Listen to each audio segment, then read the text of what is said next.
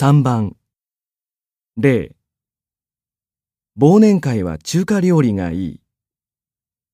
人数が急に増えても大丈夫だ。料理の数も多くて人気がある。忘年会は中華料理がいいのではないでしょうか。というのは、人数が急に増えても大丈夫ですし、料理の数も多くて人気がありますので。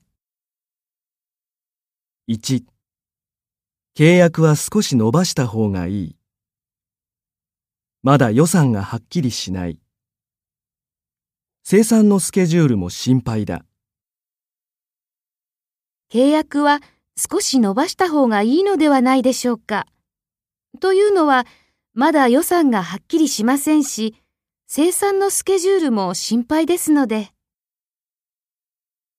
2サンプルは少し多めに準備しておいた方がいい。何人来るかわからない。会社に持ち帰って検討したいという人がいるかもしれない。サンプルは少し多めに準備しておいた方がいいのではないでしょうか。